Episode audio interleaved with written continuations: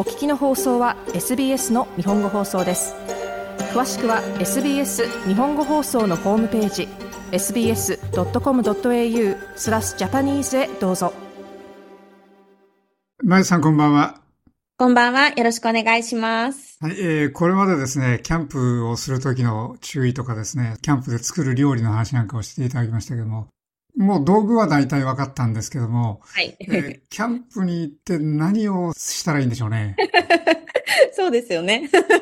長尾様のね、キャンプはあまりなさらないとおっしゃったので、はい、本当によくキャンプをしない友達からも、あの、外で寝る意味って何？ってよく聞かれるんですね。そうです。もう本当にキャンプをしない人には本当何が魅力的なのか。まあ自然があるって言っても、じゃあ自然があるだけで一体何をしているのっていうの多分すごく一番興味があるというか、あの不思議なところだと思うんですけど、本当にあの、もう何か特別なことをするっていうことももちろんあるんですけれども、皆さんその家で過ごすときに、例えばですけど、読書するですとか、あの、まあ、本当に映画を見たりですとか、本当に家でやることを、あの、私たちも、それを自然の中でやるっていうこともあるんですね。うん、であの、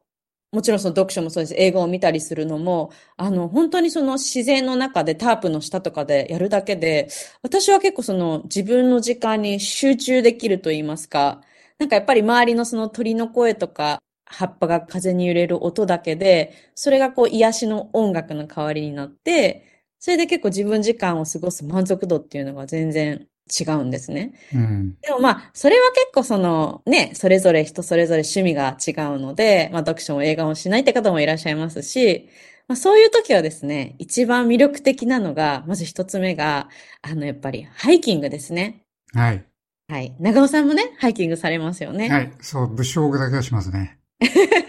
すごくあの日本とやっぱり違いますよね、山の景色が。はい。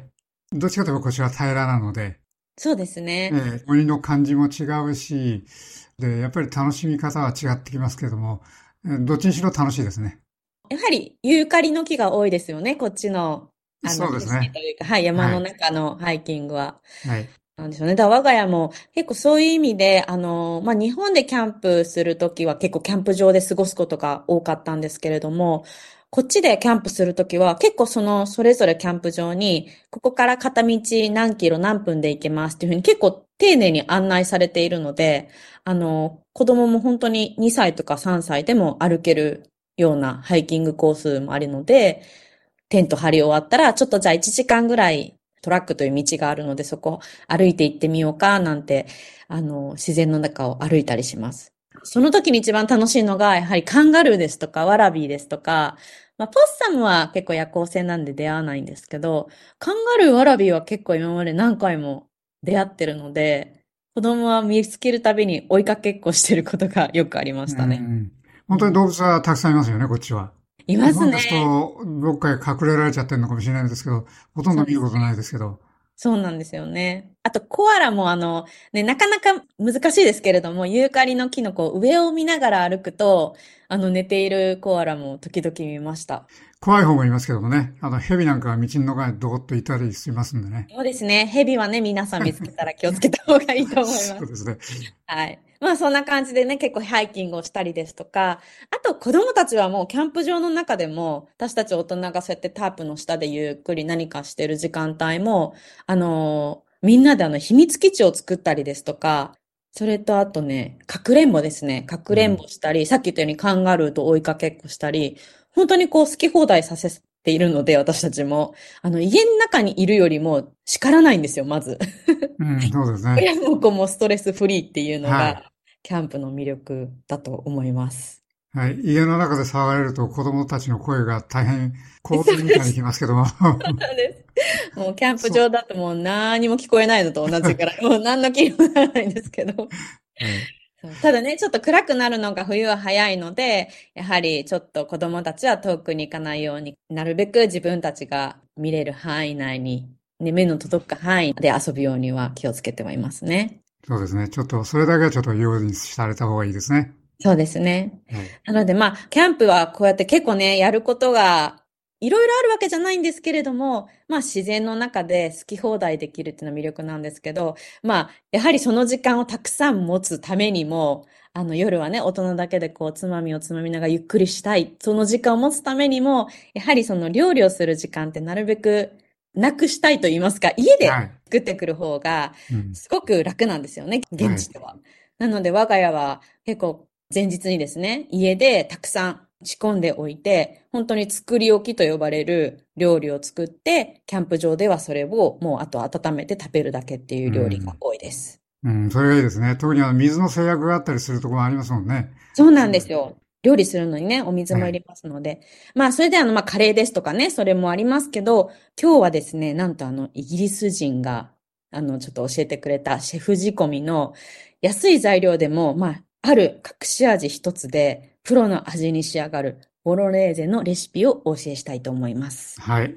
まずこれはですね、あの、皆さん近くの本当スーパーで全て手に入るので、本当にさっき、あの、言ったように、安い材料で大丈夫です。高いお肉とか高い材料買わなくても、スーパーに売っている安い材料で、本当にある隠し味だけで美味しくなるので、ぜひ覚えてください。はい。で、まず一つ目が、えー、トマトソースなんですけど、これは、あの、よくトマトソースでパスタソースって書いてあるのがあるんですね。多分、こう、瓶の中に入っているものがあると思うんですけれども、まあ、どんなブランドでも大丈夫です。よくあの、なんでそれがいいかって言いますと、あの、バジルが入っていたりですとか、もうすでにニンニクが入っていたりですとか、結構そのハーブとスパイスがもう味がついているので、すごく楽なんですね。うん、なので、まず、トマトベースの、あの、パスタソースっていうのをスーパーで見つけてください。結構本当に、あの、ケチャップのコーナーとかトマトソースのコーナーにあるので、すぐに見つかるかと思います。はい。まずそれを1キロご用意ください。で大体瓶ですと、まあ、あの、500g と 500g 入ってるので、まあ、2本ぐらい準備できるといいと思います。うん、それと、ずいぶん使うんですね。あの、もう本当これ作り置きなので、一応これ4人分ではあるんですけど、多分4人分といえどみんな2回ずつおかわりしたりですとか、もう次の日の朝まで食べられるぐらいの量はあると思います。で、次に、えっと、赤ワインです。赤ワインは 700ml 使います。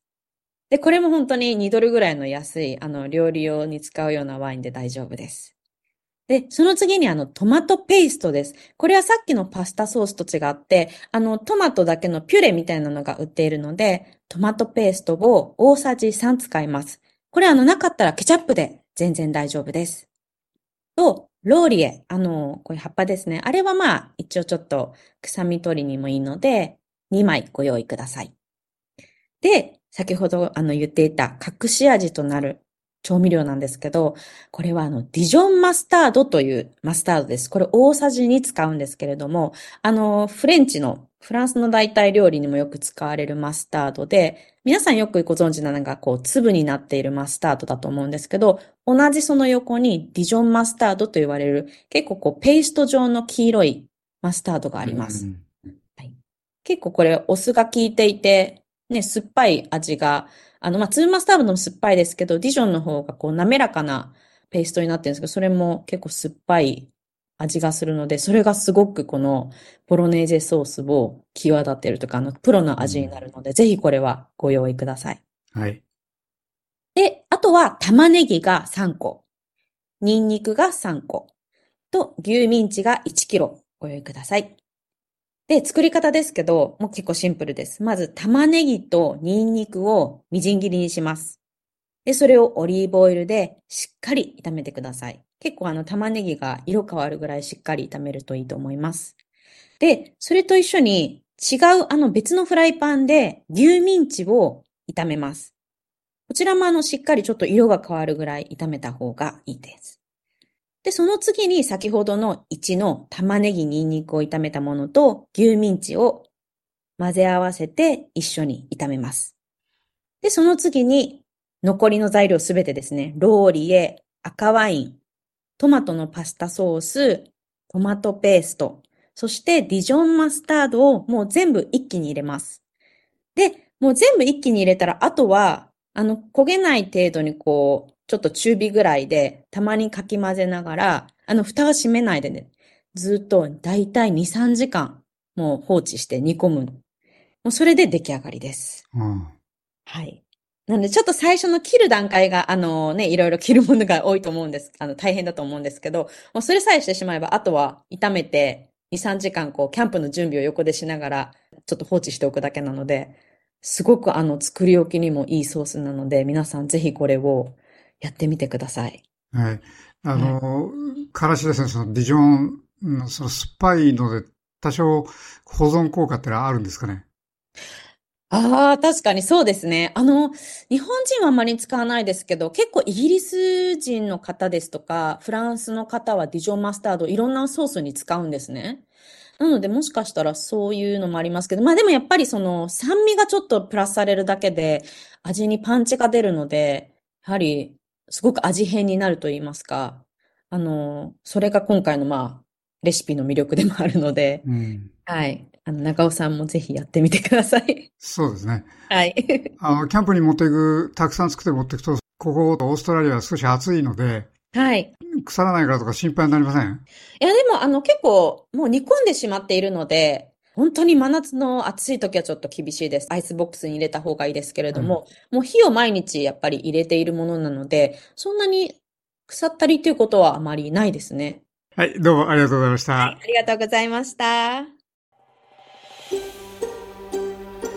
もっとストーリーをお聞きになりたい方は iTunes や Google ポッドキャスト Spotify などでお楽しみいただけます